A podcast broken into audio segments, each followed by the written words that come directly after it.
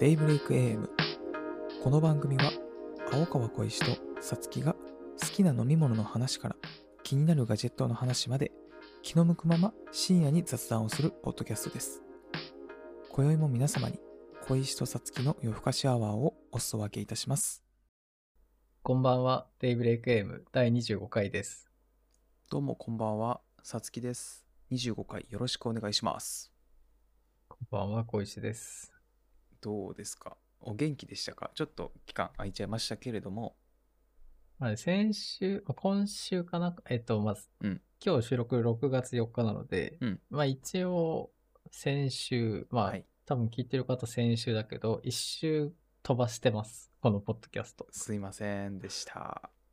ていうのはもい僕が体調を崩して収録をキャンセルしてもらったのが理由なので、いやいやいや僕のせいですってやいういやいやいや、まあ、季節の変わり目っていうこともあってですね、なかなか、ね、涼しい服装でいいのか、暑い服装でいいのか、ちょっとね、難しいもの時に期。ねうん、つ疲れが来たタイミングの簡単さで多分やられましたね。間違いない。そういう人も多いんじゃないのかな、今の時期。まあ一応そのコロナかどうかはわからない。まあ一応検査をしてないんだけど。まあああ、コロナでしょたうだ。症状、症状として言えば、 そのまあ、し風邪の初期症状みたいなうんのうんうが、んまあ2、3日ぐらいあったっていう感じですね。うんまあうん熱が、熱はまあ7度5分ぐらいまで上がってああ。っていう感じなのでで、も怖いですよね、その、なんだろう。いやもう怖い。一人で今生活してるとさもちろん私さつきもなんですけどじゃあ倒れました熱が出ましたってなったらはいじゃあ自分で頑張ってくださいなんでそうそうそう。一気にだねからなんかね、やっぱりね、体調面で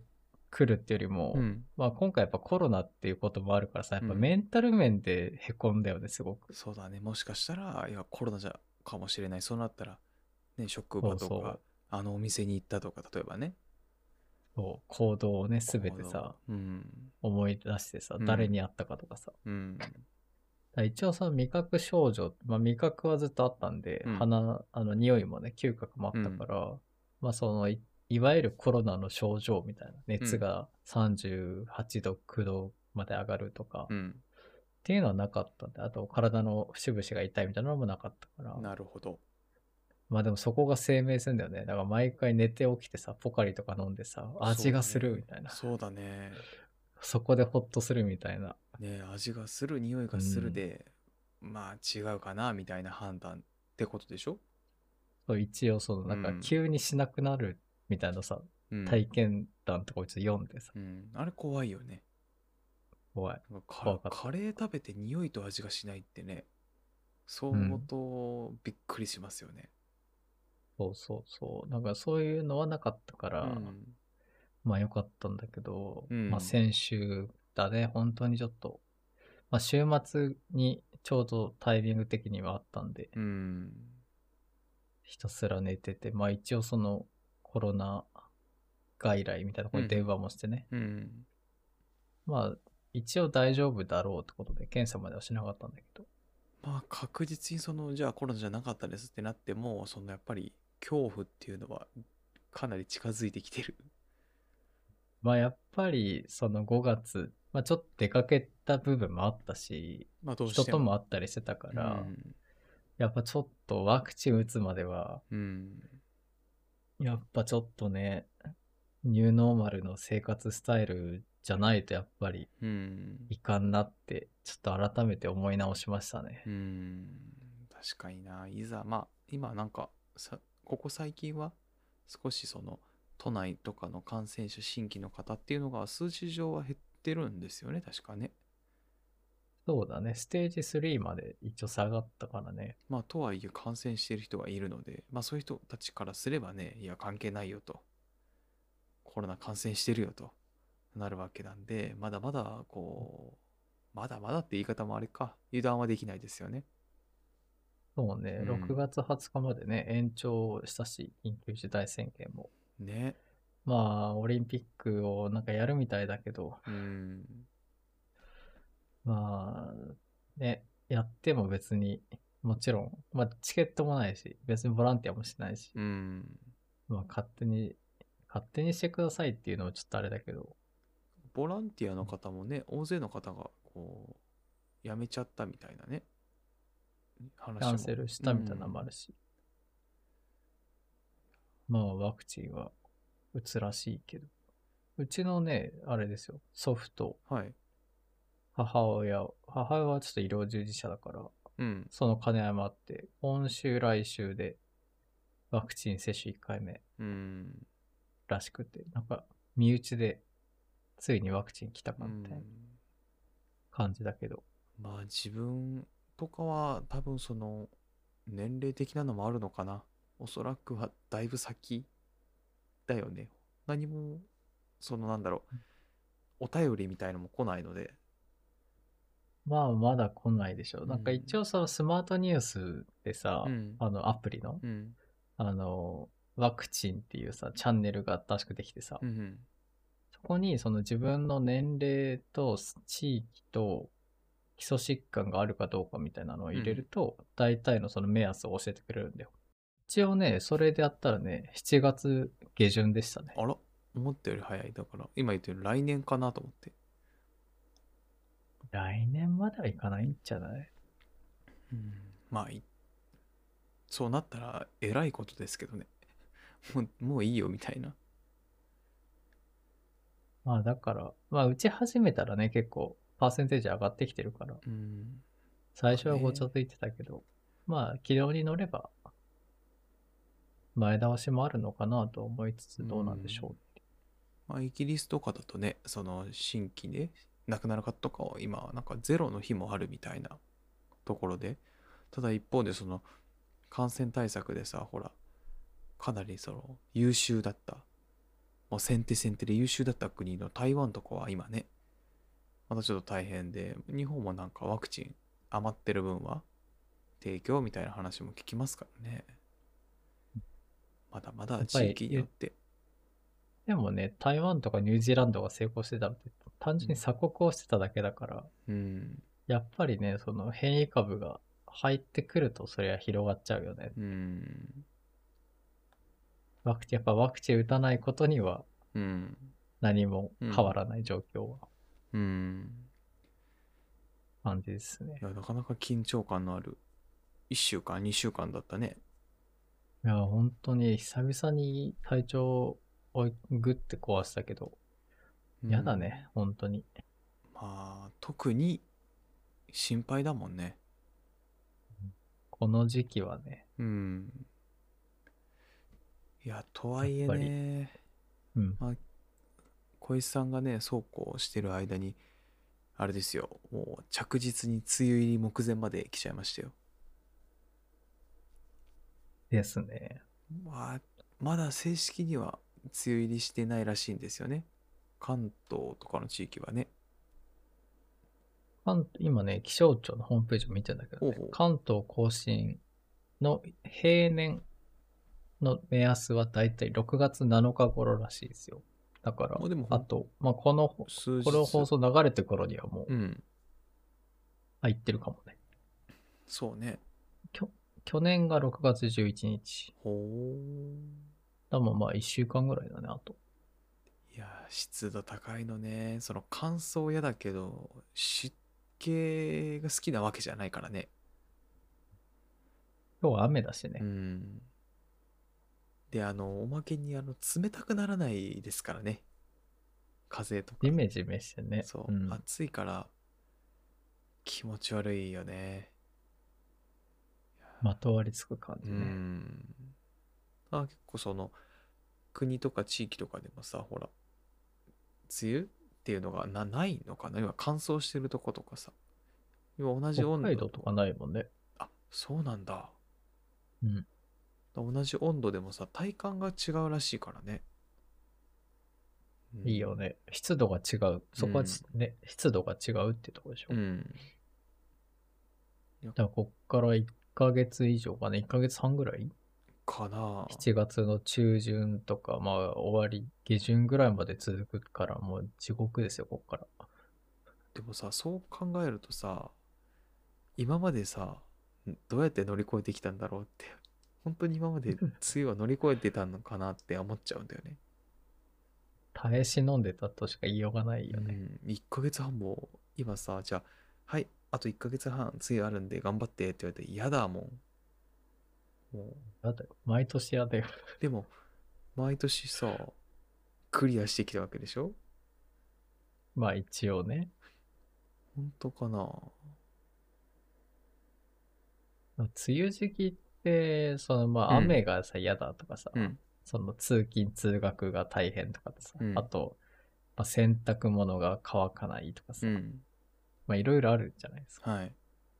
でやっぱり、あの、体調面で言うと僕は気圧の変化で頭痛があー起きるタイプなので、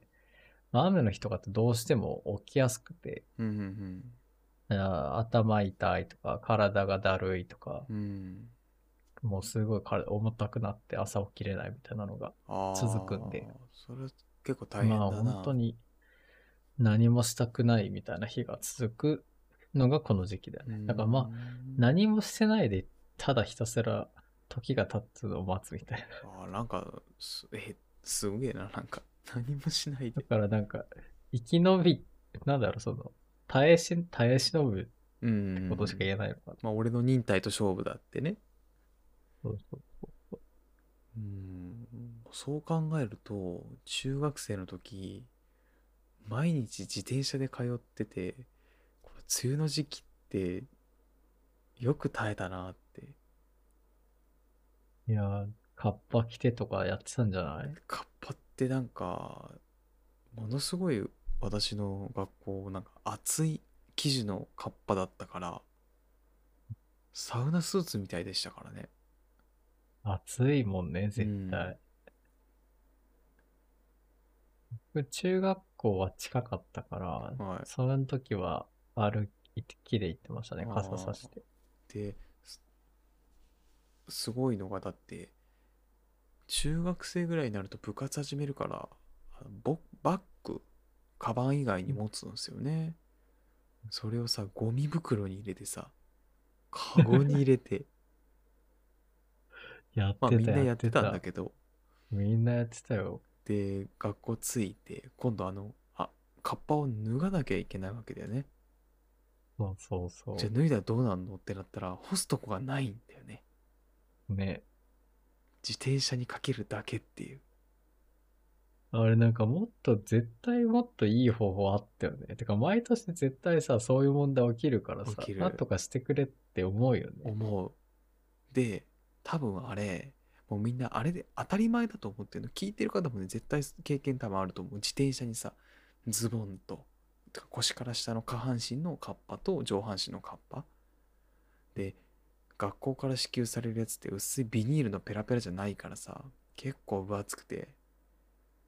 それをだからかけて干すんだけど大体乾かないよねで屋根もさすごいしょぼいからさなんかなんだろう雨の角度によっては普通に一日びしょびしょみたいな横殴りとかだったそよね。うで誰かぶつけて落としただろうみたいななんで内側がびしょびしょなんだみたいなやだ、それ砂とかもつくしそうね。だからあれよくよく考えたら屋根のとこにさちょっと棒一本さ入れてもらってさ各自ハンガー持ってこさせたらよかったね、うんあんな自転車にかけるなんてありえないわいや、やってたよね、そういうことをね。でビニール袋ゴミ袋か開けて中のバッグ取るんだけどさそのビニール袋もしわった時のそのしわの入り方でさそのうまくさその弾ければいいんだけど水がなんかの拍子で内側に全部水ダーンって入って さもうねえやる気今はいいね、車で通えて。まあねそうですね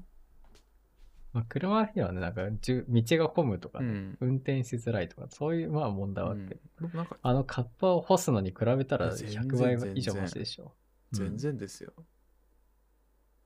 まあ、ででもたまに行ったけどね、おもちろんその男男子生徒でしたけど、カッパ脱いだら裸っていたからね。うん。マジかい。や暑いから。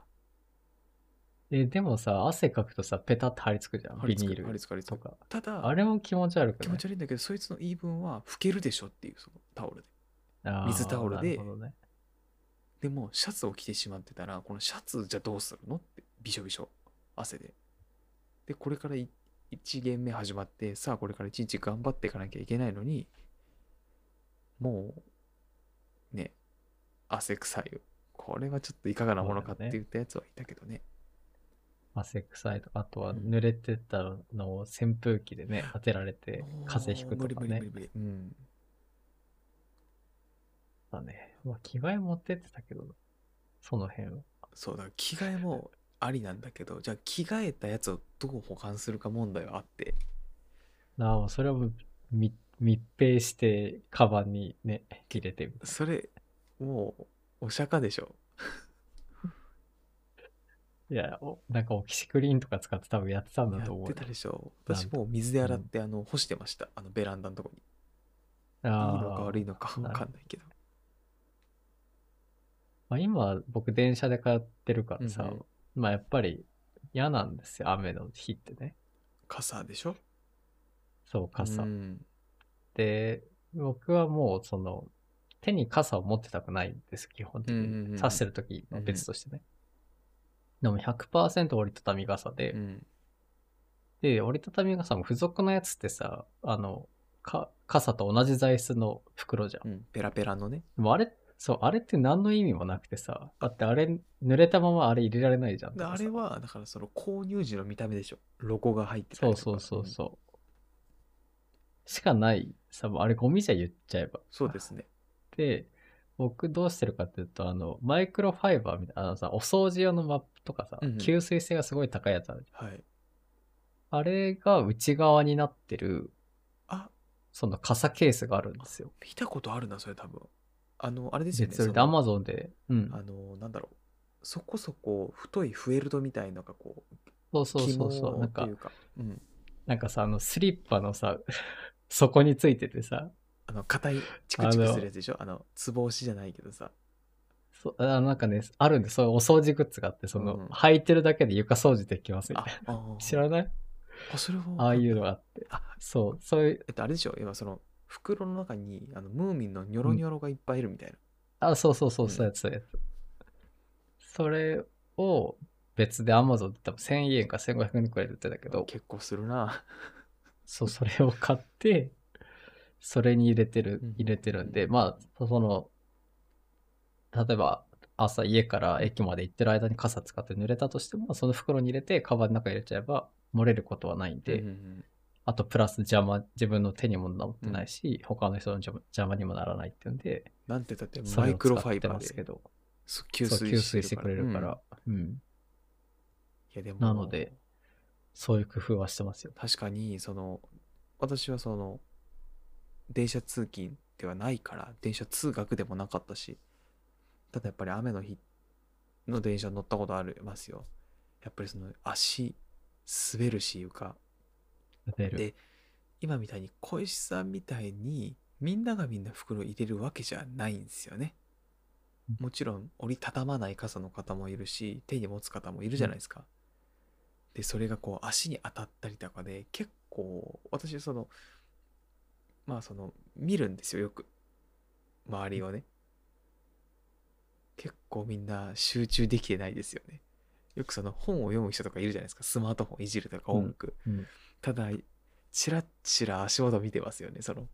じゃあ誰かのがぶつけられたとかあなんか冷たいみたあいだかなら嫌だよね。その、いや、よくそれ見られるね。僕、目をそらしたくなっちゃう。本当いやなんかそのすそういうの見たいわけじゃないんですけどいやなんか辛いなーっていうみんななんかしら抱えて乗ってるんだなーっていうのが本当雨の日ってわかるそう、辛いなって思い、思いたくない。その、見たくない。でしかもおま食けらっちゃうからお。まけにほら汗かいたりしてるじゃんでそれうんのの服とかそのシャツとか薄着の人もいるわけじゃん。すがやっぱりこう触れるわけじゃん。まあ今はねちょっとじこういう時期だからないかもわかんない少なくなってるかもしれないけど本当に以前は普通にこう満員電車それでも満員電車なわけじゃん。いやねそら窓も曇りますよ。ね。うんやだよ。蒸気、蒸気だよ。そう、それだって立って蒸る人気機関車ではないけど。そう立ってる人だってねもうあ顔のところとかすごい暑いしかといってこれ座ってる人がいいかって言ったら実はそうでもないんだよね座ってる人ちょうどね、傘の、ね、傘がそう。なんか、傘をさ、手にかけてるとかそさう、そとうかそうそうそうのそう先端がね、そ刺さりそうになったりとか、水垂れてるのがなんか靴に来るとうかそね、うそうそうそうだって一回あったのが足元にその誰かが持ってる傘がこうギューってこう密集しすぎてさその持ち主の意図しない方向に傘がいっちゃってさ手グイーってなっちゃってでああ、はいはいはい違はいう人の足にペッター張り付いてるけど、もう取れないわけよ。だって動かせる余裕がないから。やだよ。で、多分その、足についちゃった人も気を使ってるのか分かんないけど、動かさないんだよね、その、あっち行けみたいな。まこれをすあ、ねる、と、だからその人の事情を組んでそう分かってるんだよ。そう。もう、もうみんな辛いんだよ、その場にいる人たちが全員が。で、しかもやったとしても、さっきも言ったように、その傘が逃げるスペースがないから、もう意味ないわけじゃん。静かに本読んでたで。絶対読めてないもん。頭入ってきてないもん。多分ページめくってなかったよ。そんなこと言ってやるなうよ。んこいつ、みんな耐えてるんだよ。こいつ誰だっけみたいな。一回戻ってみたいな。誰だっけどこで出てきたっけみたいそな。あれこれなんかさっきと文同じじゃないみたいな。同じとこ読んじゃったね、うん。で、一回本閉じてさ、もうもう集中できねえやって。で、なんかするんいやだけーど。まあそうだよ。そうでもう一回本読むかみたいな結局これしかないみたいなまあだから一駅で次の駅着いてちょっとね、そのそう状況が変わることを祈るばかりだよそね。うでしかもそう座ってる人って出にくいんだよね結局うん。立ってる人に比べてさだからそれもあるしさでこれしつこいようで申し訳ないけどさあともう一個あるのがさもういいよ。手すり捕まってる人がいるでしょもうみんないるじゃんうん。でギャーって押しつぶされた時にさなんか手すりの位置とさ胴体の位置が明らかに離れすぎてる人がいるじゃないですか押されすぎて、まあ、はいはい。手離したらもう完全に倒れるだけどうん押されすぎてて、もう体が意図しない方向にだからその人がもうストッパーになってそう耐えそうてくそれうてるそんうそうそうだようん。もうあんなん見るとさいやなんかいやー結構厳しいなもちろんあ今はね雨の日で入ったわけだけれども雨の日は特にやっぱ辛いなって思うよね今日まさに、あの、滑って転びそうになりましうたわ。もう怖いわ電車の中でうんまあ、朝僕の乗る、一部の路線めっちゃ空いてるんだよね。うんで、その、ホームの都合上、斜めになってるホームってあるじゃん。直線取れなくて。うんで、そうなってくると、えっと、入り口の方は高いんだよ。あーで反対側のドアに向かって傾斜がかかってるのね。うんうんで、まさにそこで、電車に乗って、両足乗った瞬間につるんっていうっわもてう、怖いななんとか、なんとか体勢整えたけど、まあ、後ろににも人いなかったからよかあったよし、かったね、まあ、転ばなくてよかったし、もうそれ転んだ日にはもうやってらんないですよね。俺これから会社行ってやるやっんてらんないよ 一日頑張るんだよ、つって。なのでね、気をつけなきゃなっていう。だって靴選びとかも重要だよね。そうだね。濡れない靴とかね、うん滑りにくい靴とか。ほんと結構やっぱり大事都内は女性の方が多分多いけどそのちょっと長靴っぽいやつとかだから逆履いてる人は多い、ね、逆にもう長靴が強いですよ。うんもうかっこよさとかもうそっちのけでさ、長靴、今おしゃれのもあるんでしょあるある結構そのススタイリッシュなというかね靴のスプレーとかもあるけどさ、やっぱり長靴でいいよ。僕はもう LLB のあのほう。防水のやつ履いちゃうもんねあ、そういうのがいいよ。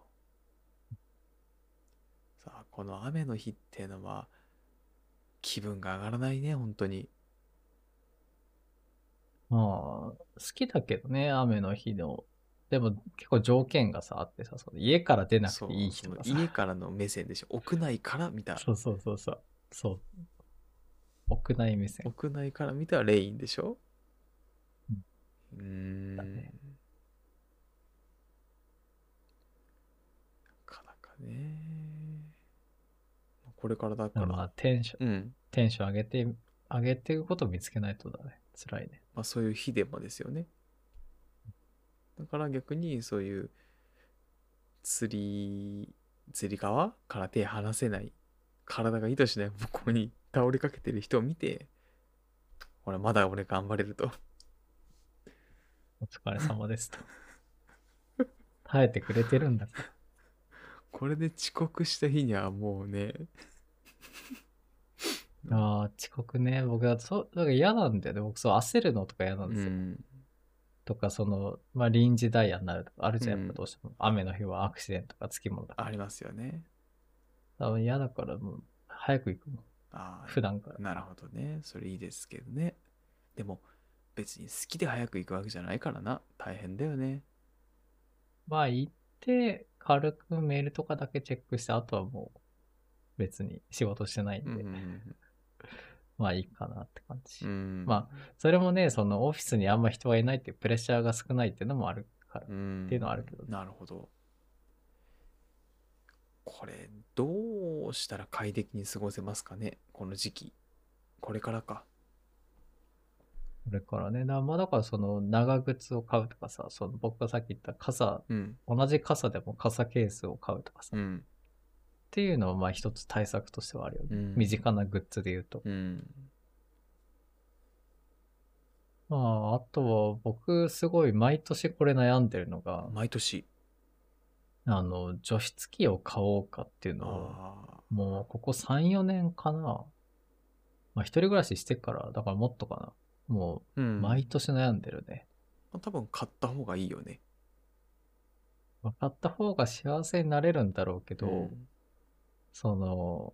いろんな方式があるね。まあ、3種類か。3種類、2種類ああなるほどそがのさ、その、ハイブリッド式だとかさ、デシカンなんトか弟式子、弟子カント式だとかさ、あとはその、音がすごいとかさ、タンク容量がとかさ、うんまあ、いろいろあるじゃないですか。うん言っても、まあ、そこそこ値段するじゃん。しうん安くないよ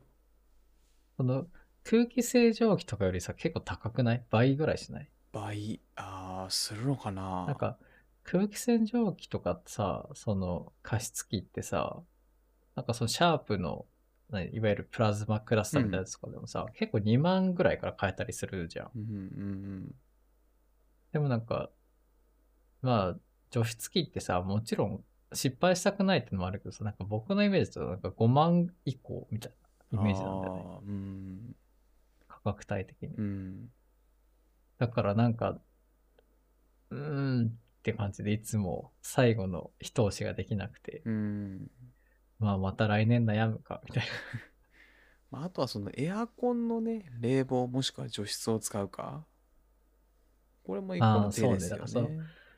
確かにそれはある悩んでるうちに、もうその蒸し暑くなってきちゃって、うんもうじゃあエアコン入れ始めちゃうか、みたいな。結局その除湿モードがあればね、水もね、その外に出てる、出てくれるからさ。ドレイン管でね。そう、だから除湿機を買えばそこのね、メンテが必要でしょやっぱり。除湿器をね、買うと、そのタンクに溜まったら水を出さないと、うん。ね、除湿またか再開しないからうね。ん。だからやっぱり、あれでじゃないですか水鳥ゾウさんがいいんじゃないですか水鳥ゾさんって何ですかええ水鳥ゾさんって何もう、ちょっと、水鳥ゾウさんですよ。知らない薬局とかで売ってるかなスーパーか。はいはい。のあ、これ湿気ね、取るやつですよ。除湿剤ですね、いわゆる。はい。除湿剤ってさ、僕買ったことないんだけどさ。あの、プラスチックの容器に、中に除湿剤が入ってるんですよ。で、それを、例えばその押し入れとかに入れるじゃないですか。で、そのプラスチック容器の中に水が溜まるっていう、それだけのことですよおう。使ってる使ってません。使ってないんだ。使ってませんいやねちっちゃい頃実家にあってなんだこれへえみたいな、なんでこれ水が溜まってんだよみたいな思って はい記憶がございますまあ確かに、売ってるのは見たことある。うんその除湿剤とかが。うん水鳥ゾウさんかどうかちょっと覚えてないけど。なんなの水鳥ゾウさんって商品名商品名かな商品名じゃない岡本株式会社。うんシートタイプとかもあるって。おータンクタイプ。まあね、カビとか防止するのかな。そうだろうねうん除湿器欲しいなまあだから使い、これはだから使い捨ての、うん、まあ、除湿機みたいな感じだよね。うん除湿機、さつきさん持ってます持ってません買う予定はないです欲しいけどね、あ、ないんうだ。ん、あ、でもやっぱそこ欲しい欲。しいだってえ、絶対そのじゃあ欲しいけど、その買わないまあ理由は今住んでる部屋が狭い部屋なのでまあもうエアコンの除湿とか冷房運転でなんとかやっちゃおうかなっていう、ああ、やっぱそっちね。うんまあ、代、他の器具で代用はできるってこうとか。ん。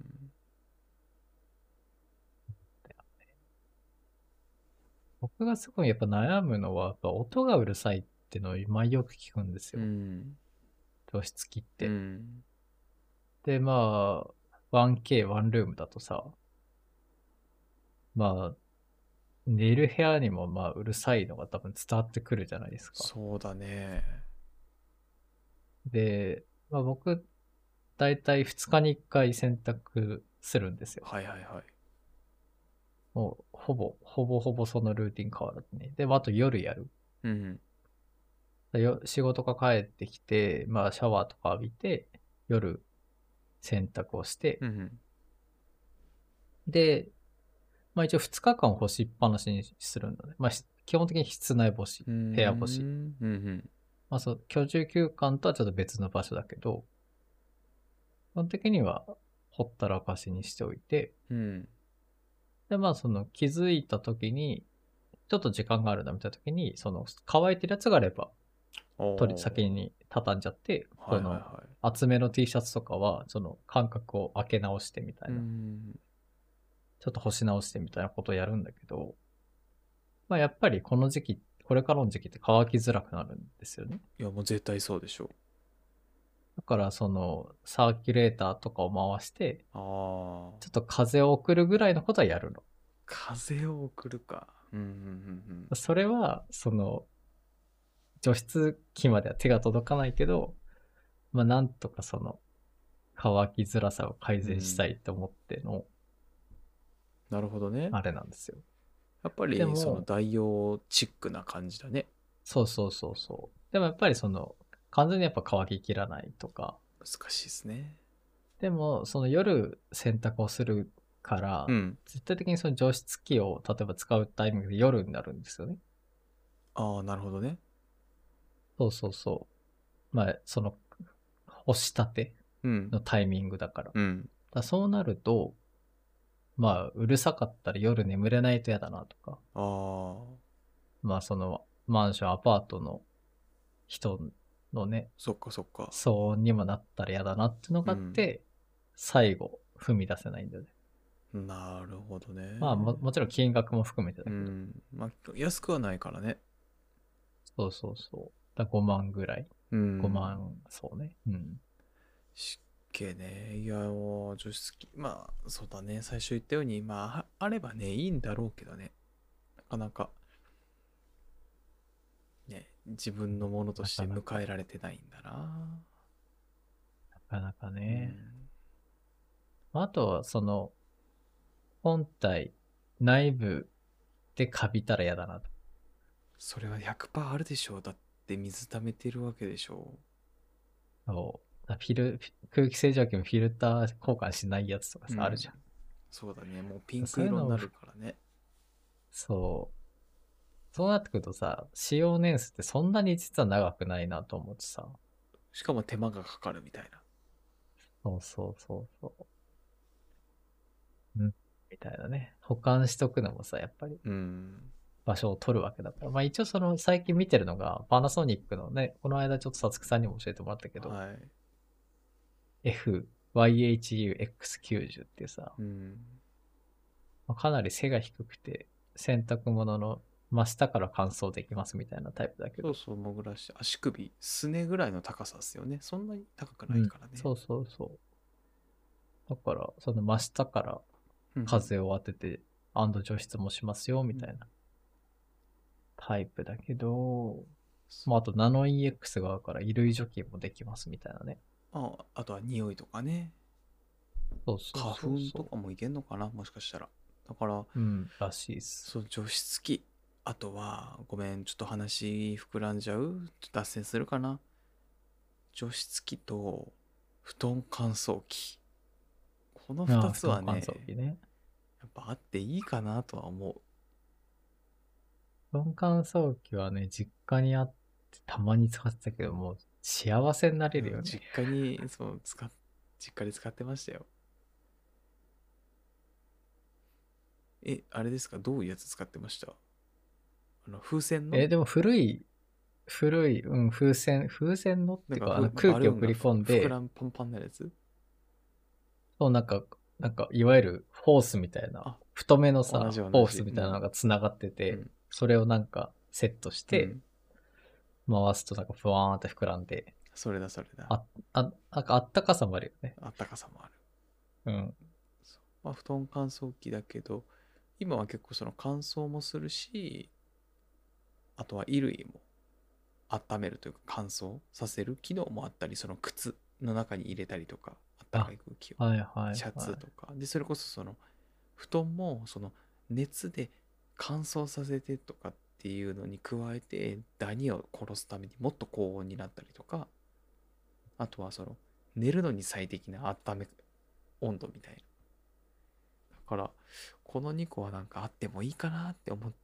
こと結構あるんですよ。いやー、確かにね。買いますから、じゃあ。布団、いや、まあね、布団乾燥機なんて本来冬場だったら毎日使っていいはずだからね。ね、いや、相当多分安眠できますよ。いや、もう、安眠も、そうだね。確かにそうだ。導入でスヤって多分いけると思う。そう。もう、あの、アクセスが違う から。うん、もう、ね、到達スピードがすごい、ね、そうそのね。睡眠への。グラフがもう急降下でそうグワーンっ て。そう。掛け布団と敷布団の間、スーってね。何のああ抵抗もなしでね。布団乾燥機も欲しいね。しいっすね。いや、いいですね。そうこの2個は、なんか、うん、あってもいいんじゃないのかなって思うんですよね。年に数回は、絶対。そう。それは思うんだけど、うん。結局踏みとどまってしまうっていう。うん、なぜかというとこれまでのなんかなくても乗り越えた実績があるからっていうそうなんだよね。まあでもやっぱりその、しさっきのさ、その同じ気温うんでも湿度が低いとうん、やっぱり過ごしやすさってあるじゃん。うんだからその、全体的な過ごしやすさにつながるっていう意味ではもちろん買った方がいいとか、まあ、その買ってよかったみたいな声はやっぱ聞くんですよ。うんでもね、なんかね、うん私の場合はや踏みとどまってしまっているこの感じ。やっぱりしまう場所かな、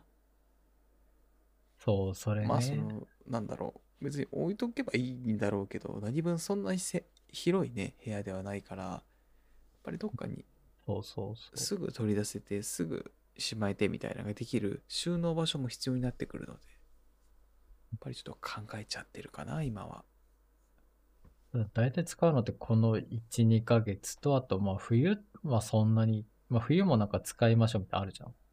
冬でも使いますみたいな。うんでも冬って実際そんな使わないってか、まあ必要となったことがあんまないから、うんそうなると1年のうちの2ヶ月のために、うんこのスペースと、って思うんだよね。まあそうだ、そうだ、結局、毎年、まあ、頑張って乗り切ろうかなってなっちゃうんですよね。そうそうそう。なんかさ、家賃を払ってるとさ、うんその、置いてるものにもコストがかかってるなって思うようになってきてあさ、ーじこれ実家では全くそんなこと思ってなかったんだけど、うん例えばガジェットの箱とかもさ、うん置いてあって、その床面積を占領してるうんってことは、そのうち、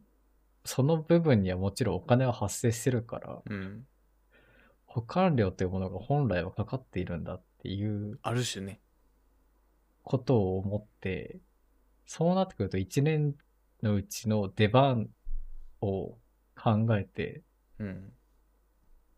いやー、この置き場にコスト10ヶ月分は場所代で2ヶ月、2ヶ 月しか使わないのかと思うと、5万以上の価格をなってくるな、みたいな。 2ヶ月って言っても毎日使わない可能性あるからねそうそうそう。だから僕の場合選択に2日に1回だから多分2回、2日に1回しか使わないって考えたら、まあ1ヶ月ってことだいよやね。本当ですよなんかさ、こういう、こういう時こそさ、なんかレンタルサービスが使えたらいいのにね。除湿機のレンタルとかさあーなん1ヶ月とかさないのな。いや、1ヶ月とかなんかさ、ありみそんうなだよ1ねヶ月借りる借りるじゃん。そこだけすげえ高くなんだようね。 んハイシーズンで。そしたらもうなんか2万です。いや、そしたら買うか、みたいな。っああ、なるほどね。ていう、このループですよ。ひたすら。いやーでもね、まあ、あったらやっぱり便利だよね。もう、1回買っちゃったら多分離れられないね。そうだうね。ん。除湿機。あ、レンタルあるよ。でも、あるんだ。あ、しかも僕が言ってたさ、そのパナソニックのハイブリッド方式のやつ、この FYHUX90H まで、うん、長い型番だな。うん。レンタル費。えーっと、これは、30泊31日からうん。1ヶ月。で、5980円って書いてあるけど、これはその、あ、でもそうだね。30日31泊。30泊31日で5980円。ほう。毎年借りた方が安いんじゃないいいんじゃないこれ。うん。でもね、すでにもう6月はいっぱいです。あらー。借りられるのは今、7月1日から。 まあ、7月1日からでもまあいいような気がするな。まあ、半分ぐらいは使えるね、月の。そうねう。ん延長、1日延長110円。あら、意外とそうでもない。これプラス家賃、家賃じゃないや。光熱費って考えたら、まあ比較的いいかもね。うん。あーなんか正解が出たかもしれないよさ。すがにその5000円、6000円だとしても、ね、それをじゃあその本体分ってなったら何年間か借りられるもんね、続けて。で、保管する必要が基本ない、使わないオフシーズン。ああこれ正解出ちゃったじゃん。うん、なんかそれで、まあどうしてもそれえ、ちょっで、と今年やってみようかな。それでどうしても欲しければ買えばいいだけだからね。うん。これで実感できたらね、うんその、効果を実感できた後、その音とかもね、もし分かったら、いいね。うん。なんかちょっと、ちょっともうちょっと調べてみようかな。少しあれだねなんかまあ改善されそうだね梅雨時期そうの過ねご改し方善されればうんいいうんね。あとあのあ梅と雨のはなんだろうね。うう。んん梅雨の時期いや大した話じゃないけどさ梅雨の時期学校の机気持ち悪くなかったああ、嫌だった。一時あのーあ何自分の机要はその木じゃん表面でその何ベタつくというかなんかその木湿気吸っちゃってで気持ち悪かったから一時期なんか紙とか新聞紙敷いてたけどねなんかなんかさ、そういう、なんか本来まあいいものじゃん。木うん木ってさ、自然のもので。うんでもなんかそういうさ、その、ケアをおざなりにした結果、さ、嫌な思い出がそうねついて変なイメージ持っちゃうっていうのはすごいもったいないようね。ん多分そこでなんかね、その、油とかを塗ってさ、うんオイル系なものを塗ったりすすれば多分改善できたはずなんだよ。うんそういうのをよっぽどなんかね、工作っていうかさ、うんなんだった技術か。技術の時間とかでね、やったらいいのになって、今にして思うけど。そうだよね確かにねなんかその実生活にこの根付いた、ねそうそうそう。ああいいと思うけどね家庭科でもいいけど。ああ家庭ま科、ねあ、なんか木材とかって、そのオイルを月に1回とか塗るんですよ。オレンジオイルとか。あオレンジオイルもうもうあの、ギターとかでもよくあるじゃん。ありますねああれでいいんだけどへ。えそうそうそう。そうすればいい香りもするし。確かにさ指板とかにね塗塗るんだっけそう乾燥を防ぐとかあるもんねこの時期ね、ネック剃っちゃうとかやっぱ言うもん。ねえそれね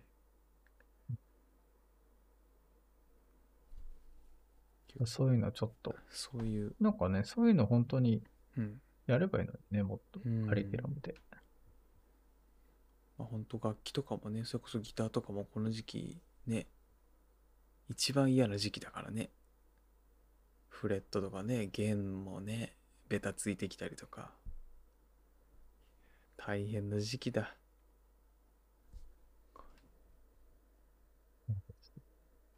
そうそう最近あの、はい高級食パンというのを食べまして、もう急ですね。うん、食べさせてもらい高ま級した食パン、もう何何年前、ここでも2、3年ぐらいもブームらしいですねだからそのう。うん。 23年前にどっかがそういうの出したらどんどん次から次へとその高級食パン焼かないそのままで食べるのが美味しい生食パンっていうのがどんどんの今出てき、て、うん野上とかね。はい、もう戦国時代らしくて今、うんもう各店が趣向を凝らしてその美味しいパンを提供してくれてるって言ってでこう食べさせてもらったんですけどなんか一斤1000円じゃ買えないとか言われてそんなパンある金1000円では買えない。いや、それは高くないか。高すぎだよね。まあ、まあ1000円ぐらいって言ってたから、もしかしたらあれかもしれない。うん。高いよね。いでもせ、せいぜい500円とかのイメージだけどな。 500円でも高いなってイメージあるけど、い高い、高い。いや、高いけどね。やでも、パンの美味しい、まずいが分かんなかった私でも、なんとなく言ってることは分かりましたね。何が美味しいのか。そうね。いや、まあ、美味しいと思うよ。食べたことありますうん、あるよ、何回か。これね、溶けるんすよね。ただ、その使ってる食材によるのかもしれないけどね。だからそのバターとまあなんか、うん。蜂蜜とか使ってるから、非常に甘くて美味しい。そうだね。なんか、本当にな何もつけずにうん甘いようね。ん。生クリームとか入ってるのかな。うんだからねすごい美味しくてで今までそのパンを食べる機会ってほとんどなかったんですよ食パンをねまあお米が好きでだからうまいさっきも言ったけどうまいまずいが分かんない中だけどなんでこんな高いんだろうこう高いやつを何種類か食べたんですよ34種類かなやっぱりそれぞれやっぱ味が違くてまあ弾力あとはなんだこれ食べた時のこの食感鼻に抜けるはい風味、まあ何もかもかその好みっていうこれ一言で片付けられちゃうんですけど奥が深いなぁと思いましたねうんリピートしたいですかいいえいやいやいや自分で買ってまでは食べたくないみたいいやそれがいい意味でなんですよこれを毎日食ってたら頭おかしくなりますよ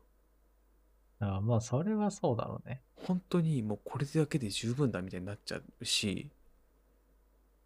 そのやっぱりそればっか食べて慣れちゃうんですよねまあ、そううね。んだから高級生食パンって言ってるけどこうやっぱり当たり前になっちゃうと、まあ、その美味しさとかその職人さんがどういうこの食材をね見極めてこう選定して作ってるのかっていうのを意識できなくなると思うんでさすがに自分で買って習慣的に食べるってことはないと思いますただいやすごいなって驚かされましたね。まあなんかあれだよね。おみ、もう、お土産とかになってるもんね。だから、あんまりなんか自,、まあ、自分用でも買うけど、うんついでにお土産も、お土産のついでに自分用も買うみたいな、うんそんな感じないのやかな本。当そうみたいだから買うのも一斤からとかっていうお店もあったらしいからうんそれ一人暮らしはどうしたらいいんだよみたいプライスしてないよね、大体。なんなかしてそなのい、してない焼きたてをさ、その、なんか何分経ったらこの袋を閉じてくださいみたいなさ。うんまあ湿気とかかなうんそうそうそう、ね、生地を寝かす、うん焼きたて寝かせてみたいなさ。だから、まあ一人暮らしには辛い。まあ冷凍しちゃったらどうなんだろただ冷う。凍戻っも戻んないのかな。まあ冷凍もだからそのお店によっては指示してくれるんだよねあのこうやってくださいってはいだからはいそ。のうんアルミがとか密閉袋がとかただ難しいのがやっぱり凍ったやつを焼く凍ったやつを焼くで今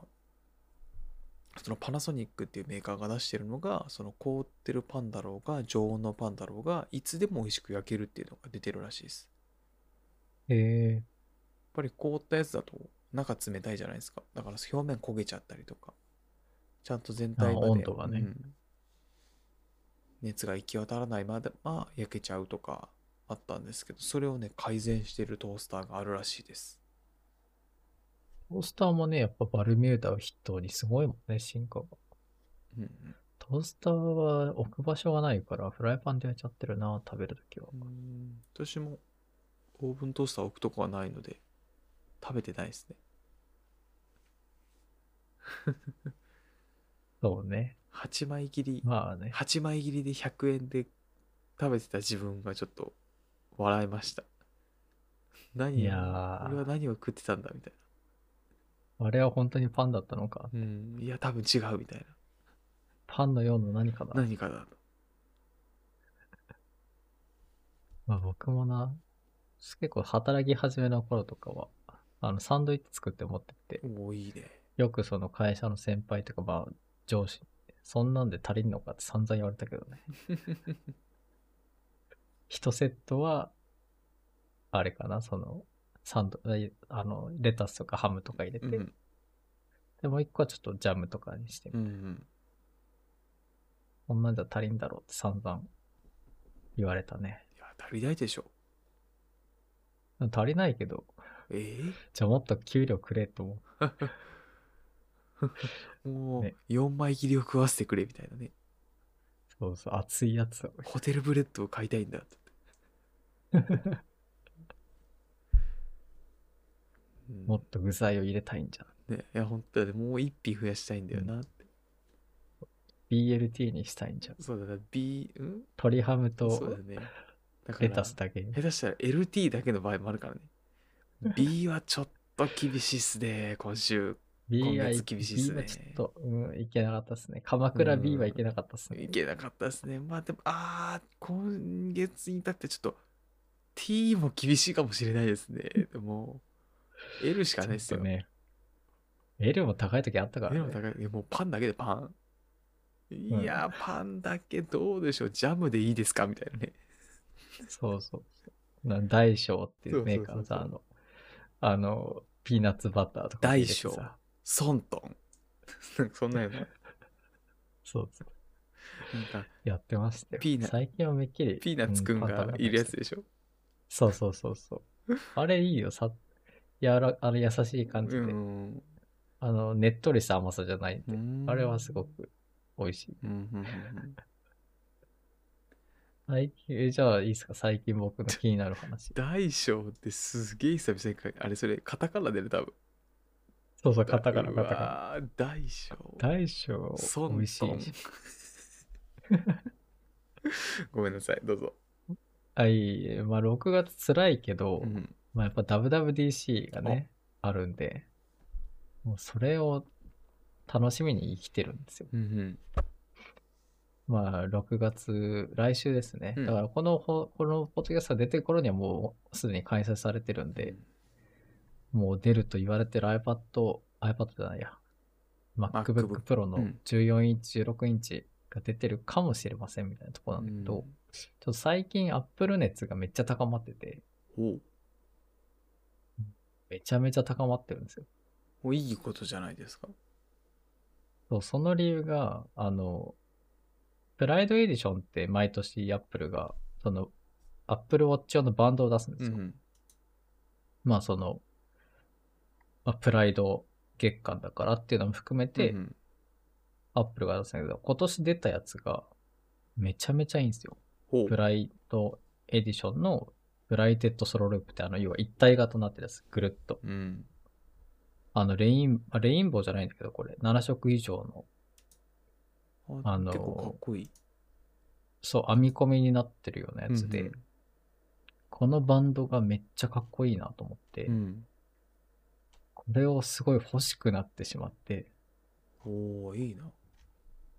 やっぱこういうの出せるアップルすごいなと思って、うん。アップルウォッチを持ってないんだけど、このバンドを今買おうと思ってて。ああ、いいですね。なんかスポーツループってやつもあって、七色ではない、レインボー、んなんそうそうそうレインボーっぽいナイキのやつね。そう、縦線に、縦にね、あの、なってるやそうそつれ。も結構そう、その2種類が出てお。しゃれ、かっこいいな。そう。で、一気に、まあ、アップルウォッチ買おうと思って。いや、いいな。あ、そしたら i- iPod、iPhone で、I- I- iPhone にしなきゃなって思って。もうエコシステムの門が開きましたね。そう。だ2年前に、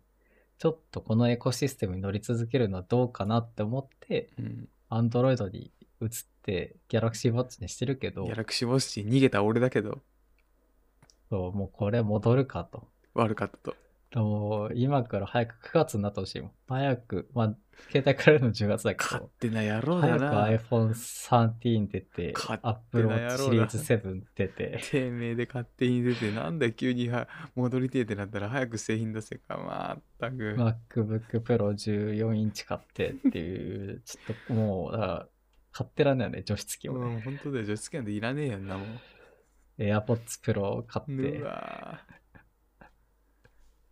ていう感じになってます。や、だからそのっ、ていうのも、うんまあいろいろそれだけじゃないんだけど理由は、うんうんその Apple Music が追加料金なしでロスレスとあとはあの空間オーディオ対応とうか、ん、なんかもうね周辺機器すべて iPhone で固めないと、まあ、固めることによって受けられる恩恵が2年前と比べてもう倍々以上になってるから、うんうんうんそれはもう、あの、見た目もあるし、そのクオリティがどんどん上がってきて、そうんの、と揃ってきたやっと音なんかもう真の Apple がここに来てうんやってきた感じ。本当にそのデバイスを通しての体験っていうのが増えてきたっていうところだから機能面もそうだけど、やっぱりさっき小石さんが気になってたそのバンドこのデザインここでも取り込む取り込まれてしまうようなうんなかなかやりますよね、やっぱアクセサリー、まあそのやっぱりユーザーが多いからアクセサリーが多いっていうのは本当にそうで、うんもうギャラクシー困るんだよ。フィルム1枚買うのにあ変な中華製メーカーのやつ買って、で僕買って失敗してるんで2回ぐらい。だあかあららもう買ってないんだけど、やっぱそういう意味でケースの種類がいっぱいあるとか、フィルムの種類がいっぱいあるとか、なんかもうあがなえないね、そのユーザーの多さには。うんまあアプリもそうだしさ、アプリも大体 iOS から先行リリースとかも多いし。多いねで、なってきた時に、まあ戻るかって感じ。うんでさ、その、まあ iPhone12 でさ、フラットデザインっていうかさ、まあ角を落としたじゃないですか。はい で、その流れが、まあその Mac にも、おうあの Apple Watch にも来るんですって言われてへて。ー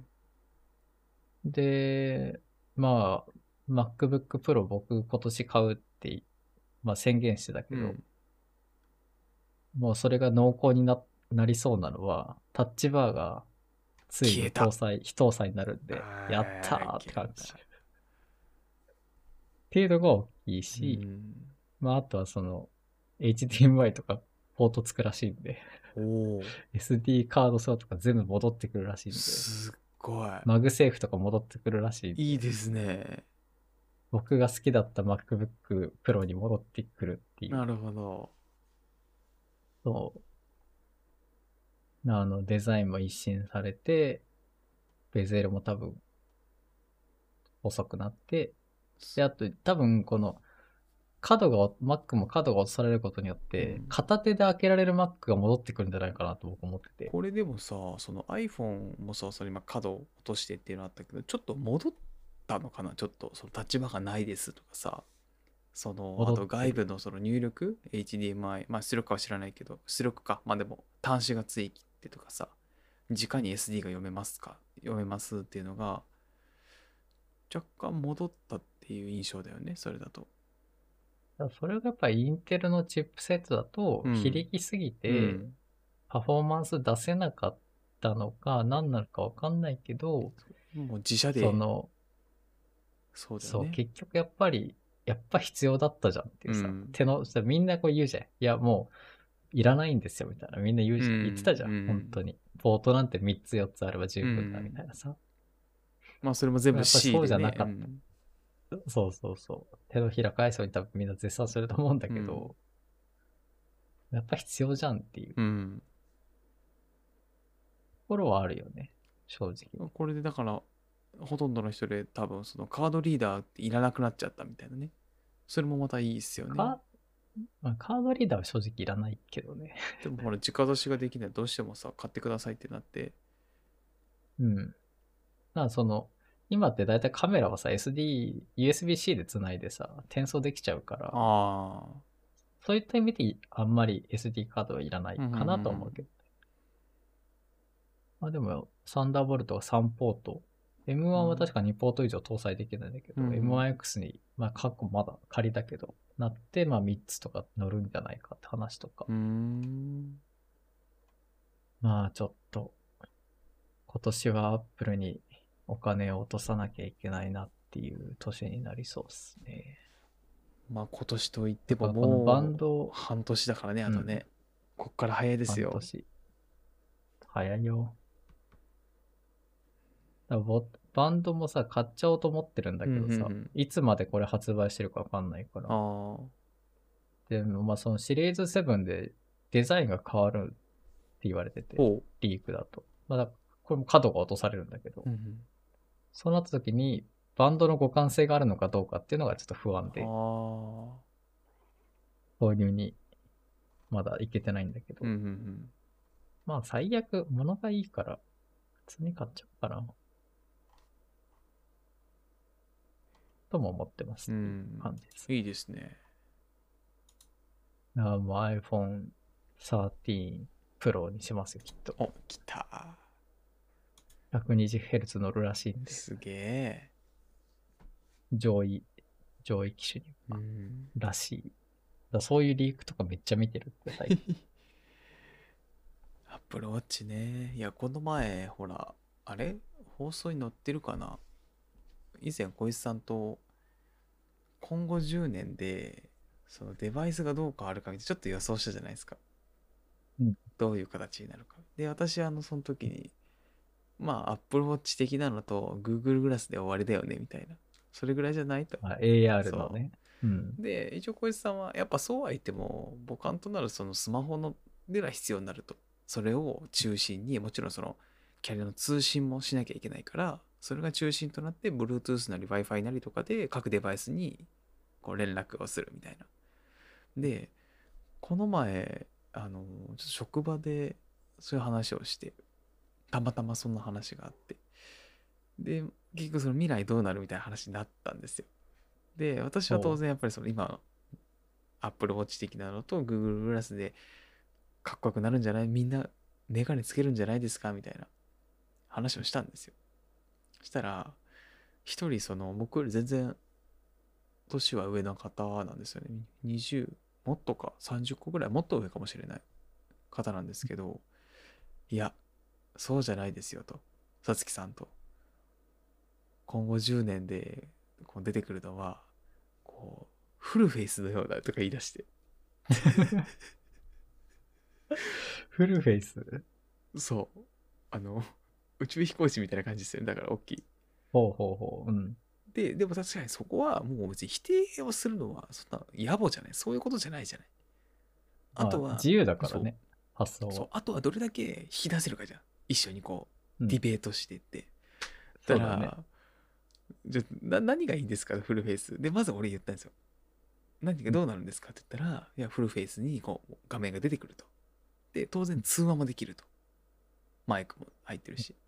で、あと、これからの夏とか、そのクーラーとかを首元につければ、すごく涼しいと。うんうんしてたら、その隣のとこ、ちょっと近くで聞いてた、また別の若い人が、何を思ったか、バッテリーどうすんだよって言い言い出して、表じゃねえかって言って、ちょっと喧嘩騒ぎになって。いや、そんなのなんとかなるでしょみたいな。ちっちゃくできるんですよね。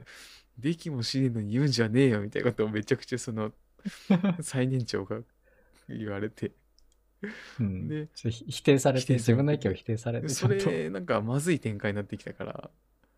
いや、うんそうは言ってもまあなんかいいとこあるんですよねとかそれは何なんですかそのシャットダウンしちゃうんですかその外気を苦しくないですか、いやそういうことではないんだけどみたいな で最終的にそのファンが回るっていう結論になったんだけど、ファン乗ってんだ。そうこれだったらバッテリーそんなにいらないんでしょみたいなそのクーラーほど、うんでそうでその暑苦しそうだね。暑苦しいしで最後に言われたのが「いや誰々さんそれかっこ悪いからダメ」って言われ てここか。まあ、そこ大事本でし人ょ。すげえノリノリだから「いやかっこいいと思いますけどね」だってフルフェイスですよみたいなでフルフルフェイスじゃないじゃない言ったってでそこ別に窓開かないですよね顔まあ開かないですけど ってそこはそうダフトパンク的そなこ。は嘘でも開くって言ってくれりゃよかったもののじゃあやっぱダメだよみたいなそんな 思っ VR がね、もうあんなに 重たいって言われたのうんに、それの上を行 く。頭グラングランとかつけてらんねえよってめちゃくちゃもう否定されまくってう んいやなかなかその人それぞれ未来見てる未来は違うんだなっていうことをですねやっぱ感じた1週間でもあるわけですね、そうですね。いや、いろんな未来をね、うん、想像してね、そうですね自由ですから自。由ですからただフルフェイスはかっこ悪い、そうだね。 なんかい生活に支障を及ぼすよね。そう支障を及ぼすだってそのフルフェイスどこに置いとくんだよって話だしでそれ取っちゃったらもうだってな何もできないでしょ。そう。で、散々言われた挙句、最後の最後は、フルフェイスぐらいスマートになりますよって言ってたからね。 そういう話じゃあい今ある、今あるフルフェイスがゴールなの。 でも別にこの話いらなくねみたいうん、な。もう、いやー、そう、だから最終こ的れはなんかすごい話だけそどうだ。から最終的には、今既存のフルフェイスをかぶって、えっと、なんだっけ、AirPods Pro をして、で、うん首に、あの、首のかくかけるネッククーラーつけたら完璧っていう。 ただそれだけの話っていう。もう 今、今実現できるじゃん。うん。なんだ去年でもできたみたいな。いやー、ちょっと、でもなんか、いいね、やっぱり、久々にガジェットにワクワクしてますっていう近況ですね。いやあ、普通にソフトウェアも気になるしね、iOS15 とか iPadOS が次どうなるかとか。あの結構食事系のそのヘルスケアサポートが乗ってくるかもみたいな話もあるんで、いいですね。さ標つ準きさんでの。うん、ややってくれるとすごいいいと思っぱなんだかんだやっぱ純正に集約されていくと、う。うんまあ、いいよね。その蓄データも蓄積しやすいしとかね、で、デバイス間で共有とかできたらね、動機ができたりとかでね。あるね。うん。だから僕、Android に変えた理由って、10R にした時に、もうなんか、全く変わんなかったんだね、印象が。あその、ひ引き継ぐからさ、あ。もうんう昨日まで使ってた古い機種とさ、ホーム画面とか全く一緒だしさ、まあ、外見的なペンこもれなとんかか。そう、新しくリフレッシュする必要あったのかなって思った時になんかすごい悲しくなって、一旦ちょっと違う世界も見てみようと思って、で、アンドロ、まあ、ギャラクシーはめっちゃ気に入ってたんだけうんど、やっぱトータルのそのエコシステムってなっちゃうとやっぱりね、うんまあ、あと最近 iPad Air をまためっちゃ使ってるっていうのもあって、いいですよね。なんだかんだあれ結構いや使えますよね。いやー大活躍ですよ。巷はね、iPad Pro やまあまあ話題になってますけど iPad Pro ね。どんどんどんどんそのなん Mac の方に行くみたいなね。まあ iPadOS に Mac 来るかとかもあるけど、うん。うーん、その辺どうなんだろうと思いつつも、ただね、確かにそのサイクル、システムっていうのはやっぱいい。いいですね。ぱりちょっと気になる存在といううか。ん、楽しみですね。もう1ヶ月、1ヶ月、1週間だからね。うん楽しみだ。来月曜日の深夜というか、まあそうね、明けてうん日曜日の2時からなので、ちょっとこ今回はリアルタイムで、キーノートは見ようかなと思ってます。うん。楽しみですねまあ。なんか、ホーム OS っていうワードもちょっと出てきてたなんりして、じゃそら。まあ、ホームポットとか、あと、あなんだっけ、その辺ーのうん。 TBOS とかがもしかしたら一体化するかもとうかね、ん。その、あの、ネスト的な感じうんでうんう、ん液晶一体型のホームポット出てくるかもとうか、んそういう話とかもちょっとあったりとか、うんうんまた AirPods Pro の新しいやつは、その、トラッキング、うん。うんその、フィットネス系のトラッキングのモーションセンサーが増えて、うん。よりその Apple の、だっけ、あったよね、その運動するサブスクみたいなのあったけどう、んそれとかと連動するんじゃないかみたいなのが来年出たりみたいなニュースもあるんで。まあそういうね。なんか、久々にそのアップルネタを真剣に追ったらさ、昔見てたさ、そのブログとかがめっちゃ出てきて、おわ、まだ更新してたお。んだすみげえたいな。それいいね。それなんかねそ、熱いね。う、そういう、そう YouTube チャンネルとか僕が見た時ってなんか1万とかだったのに、今22万とかやってうーフォロワーいてわこの間何があったんだああ、そう、なんか、めっちゃ、やっぱり、なんだろう、戻ってきた感があって、まあ、あとあれだよね、ちょっそとのめっちゃテンション上がった。好きか嫌いかの問題もあるけど、こう続けていくっていうのがね、多分その1万のそう時そうっそてう、そう。本当になんか気になる人しか見てなかったけど、気づいたらね、増えもてたう、びっくりしちゃったよ。へーすごいなと思って。ちょっと、なんかそういうのもあって、アップル熱というか、なんか、界隈、うん界隈にき戻ってきた感があってうね、ん。ちょっと楽しみです。いいね。楽しみだ、本当に。うん早く10月になってほしい。 10月、まだ暑いのかなその頃はどうだろうね。除湿機買ってるのかな付きは、だから、だからもう、だから今、さ、AirPods Pro を買うでしょ、うん この Apple のブライバントドエディションのうん。バンド買うでしょ、?MacBook Pro 買うでしょ、?14 インチ、うんで、iPhone に変えるでしょ、うんで、Apple Watch シリーズ7にするでしそうょだよね。で、周辺機器いろいろ買うでしょもう除湿機いらねえもうわ。うんもうそ買ってる余裕そんながない時期じでゃす。ねえよって。買ってる余裕がないんで。まあちょっとね、いろいろうん手の届く範 囲で。ね。だから最近エア、エアポッツ、んエアポッツマックスあものう、ちょっと気になってるこの両耳のね、ヘッドホンタイプ。そうそう、ヘッドフォン、ヘッドフォン。あれとかも気になり始めてるぐらい。うん。もう除湿機どうでもいいわな。いらねえよ。エアコンでしのぐエかアコンでいいんで、除湿機ある、除湿モードでいいんだよ。ちょっとね、なんうかん、うん。そういう意味でめっちゃテンションが最近上がってるっていう感じです。いいっすね。はい。はい。 Apple TV4K 買っちゃおうかなとかね。ああ、いいね。ちょっと久々に。いやー、なんか楽しいっすね。うん楽しいね、楽やっしいねぱりなん。かねガジェット、ガジェット、まあ好きなものの情報を追うのとかってやっぱ楽しいなってうんうん。素晴らしいね。思ってますよ。うん。はい。ありがとうございます。今週こんなとこっすかね、じゃあ。そうですね。ちょっと結構久々だったもんで、割と感覚がもうな忘れてたわけじゃないけど、結構喋り、喋ってなかったんでね、久しく。結構長くなっちゃいましたけど。はいはい。まあじゃあちょっとさらっとはい今週のコンテンツのコーナー。お願いします。まあ2週間に1回になったんで、かなりいろいろ紹介したものはあるんですけど、うんうん今回は、まあ、ついに出ました3対3、おお。指針衛星すごいなんか、サブタイトルっていうのがすごいね、その。と、ねまあ3体シリーズですよ。中国 SF の、まあ、はい。トップランナーという、まあ3体っていう小説、SF 小説ですね。うん。それの第3部作の日本語翻訳版がついに5月は27とかかなに出て。もうね、読みましたけど、上下。お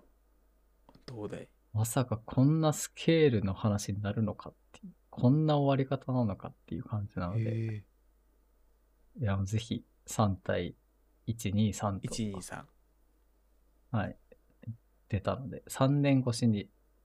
やっと終わりました。まあ、本国でもとっくに終わってたんだけど、うんうんうん翻訳版が出たのはこのタイミングだったので、おもうネタバレとか何もしないんで、ただただ読んでくださいっていう。おーなるほどでね、今ね、Kindle 版はね、Kindle もセールやってて、うん早川書房もセールやってて、あの、3対1と3対2、国安森林の上下感が半額とかになってるんで、ほもし気になる方は今、このタイミングで買うのが良いかなと。うなあ900いくらとかで買える。へえうん確か3対1、3対2の上下両方買っても多分、2000、3000ぐらいかなうん。うんうんうんだそうなってくるなんとそのオンラインで買うのってはいいですよねやっぱこういうね、電子書籍ってセールになりやすいから、うん紙媒体だとどうしてもね多分本って値下がりとか基本ないっすよねその中古にならない限りないない。うん。セールもないんで。Kindle だとこういうのもあるんで、うんうんまあ、気になる方いたらぜひって感じですね。まあ、若干やっぱり安いしね。数うん百うんう円、ん200円ぐらい、まあ、安かったりするから、とこれ買ってね、iPad でうわみんなやめましょ読むうといいと思います。うーんとジャンルは SF になるんですよね SF ですこれ。をで、はい SF、は、あ、なんあでしょどういいよいいよ大丈夫 SF ってその、最近よく多いのがその今ある今見えてる世界の進化、うんまあちょっと前にあのせ紹介した透明性っていう SF も、うんうんその Google が出てきたりとうか、んうん今ある文明のまあ未来予測みたいなのが結構大きいんだけど、3体はもうそんなスケールじゃなくうんて、うんなんていうのかな、ザ・ SF っていうか、こんな世界全く想像しないけど、うんこの作者はそういう世界を描いて、そういう世界線を作り上げてしまったっていう感じなのであ、ーすごくワクワクするし、ちょっとね、インターステラー味もあったりしてあ、らへえぜひ、ちょっと、そのワードで引っかかってくれる人は絶対楽しめると。あー、まあ、み見てみて興思いま味す出てくるねそれね3体、で一応完結はしたんだよね完結しました。で一応その3体のスピンオフ的なやつとか、その3体のこの作者の方のうんうん他の小説者がバンバン今、今年の秋とかに向けて翻訳進んでるらしいんで、うんうんここからどんどん出てくるんで、まあまずは3体から読むのが良いともちろん思いますっていううんうんうんうんありがとうございます感じですね。はい3。体今その早川セールで、あの、テッドちゃんの息吹とかもね、1045円とかになってるんで、あじゃあまあその著者関連本みたいのも触れられるそうそうそうそう。折りたたみ北京とかね、そういう中中国 SF の、うんまあ、短編集みたいなやつとかも結構出てたりするんで、いやいいねぜひっていう感じです。はい。ありがとうございますえーっとですね私の方がですねえーっとやっぱりいくつかあるんですけど今日はですね映画のご案ご紹介になりますえー結構最近の映画なんですけども去年の映画なのかなえーっと9人の翻訳家っていう映画ですね多分名前とか知ってますか、結構有名らしいですねうん、今年のね、1月、ああ、今年か去年去年か、去年の1月か、とか公開。ですかね割と確か新しいやつなんですよね。はミステリーになるんですよね、ミステリー。で、えっと、まあ、どんな話かっていうと、あのー要はその、すごく人気な、まあ、話があると。本ですよね、本。ベストセラベー。ストセラーがあるんですよ。で、まあ、うんそのベストセラーがあるんですけど、それがその何部作かに分かれるんですよね。で、うん一応物語のスタートで、さあ新しい、新しい、その何部っていうか出ますよっていうタイミングで、えっ、と、9人のタイトルが翻訳家っていうんですけど、きいろんな国で出版されるにあたって、とりあえずここ、9つの言語を使う翻訳家の人たちを雇うんですよ。まあ、出版社、編集長になるのかな出版の人が。で、ただ、世界的に人気な本なんで、その、多分実際にもあるんだと思うんですけど、やっぱバレ、漏れちゃいけないんですよね。なるほど原原リークしないようそうに。原文を。うん。原文を。で、漏れちゃうと、だからまあ、ネットでこう勝手に翻訳されちゃって読まれちゃう。でそうするとまあ無料とかになっちゃうから、そのお金が入らないとか、いろいろあると思うんですけど、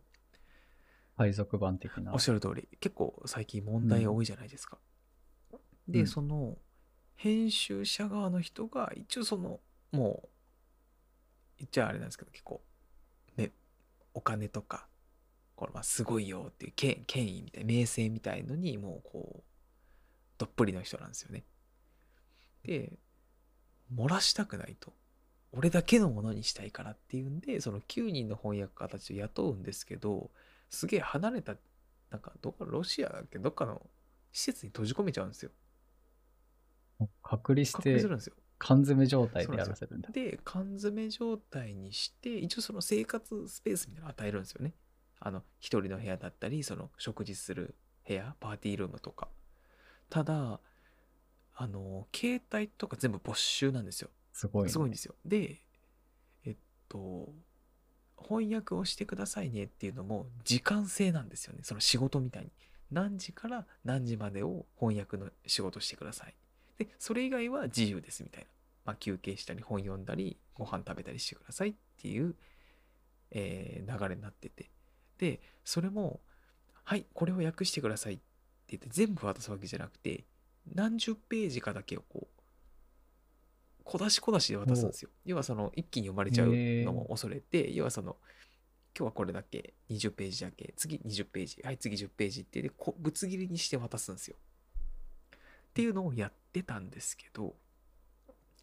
要は話が進むにつれて、漏れるんですよ。流出しちゃうんですよ。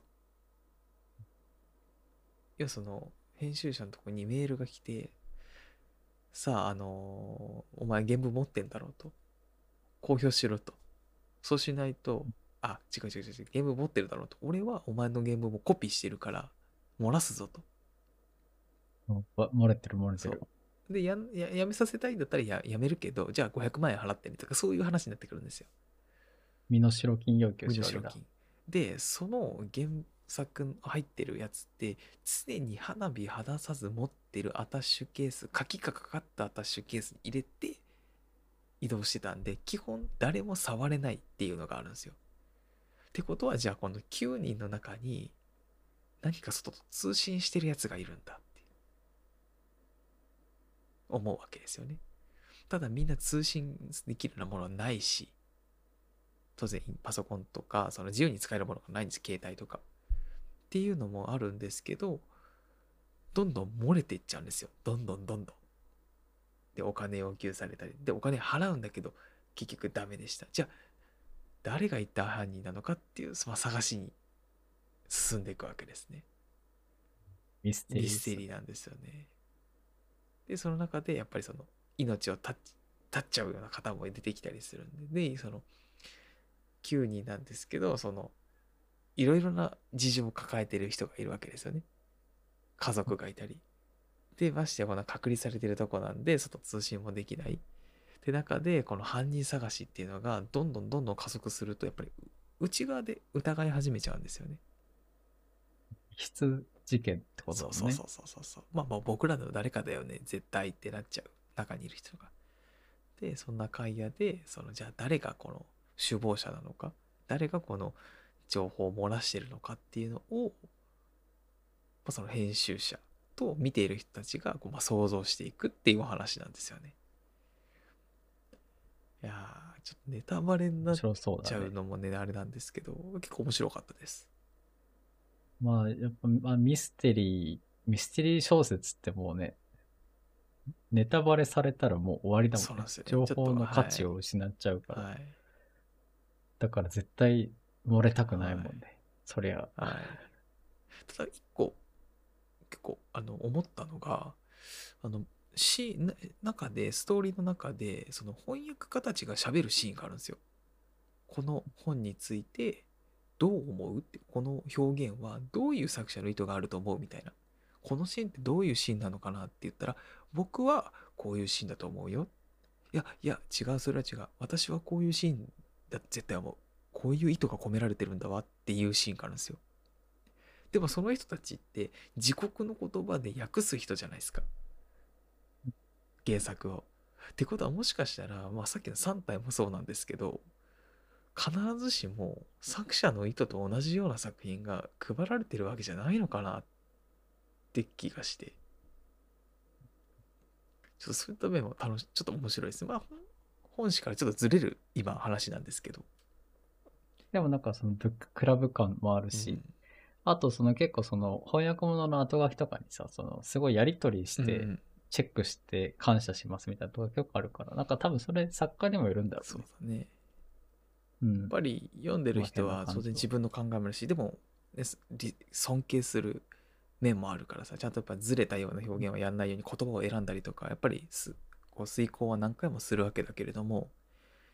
あでも実際はその国が言葉違うし人も違えばやっぱ感じ方も変わるからだから本来楽しむのはやっあるしぱりその原作に触れるっていうところなのかなって。いやまあ、あと文化が違うからね、あの、韓国の小説が読んでると、か年の数え方が数え年とかだからあー、日本の年の数え方と違うんだようーね。んとか、あとはその家賃、うんなんか借りるのも、なんか毎月日本って払うってるけど、なんかその、最初入るときに一定額払うと、なんかその間、なんか、何継続して金額を払わなくていいみたいなとか、うーんなんかそういうのがあるらしうんうんくうんて、やっぱそういうなんかね、生活スタイルとか文化とかはねうん、違うのもあったりするかうら、んそれをどう表現するかっていうのはん、んその役者の人のうんうね、ん見せ腕の見せ所といううんか。だいかやら、本当ですよね、まあ違うよね。腕の見せ所だしねある種その原作者のこうあんまぶれないようにこうねリスペクトもしつつだからなかなか難しい仕事だなっていうのはすごく思いましたね。だと思うん、う。あ、なんか面白そうだね。その本の側面もそうだね。面白こそれう。結構面白かったですね。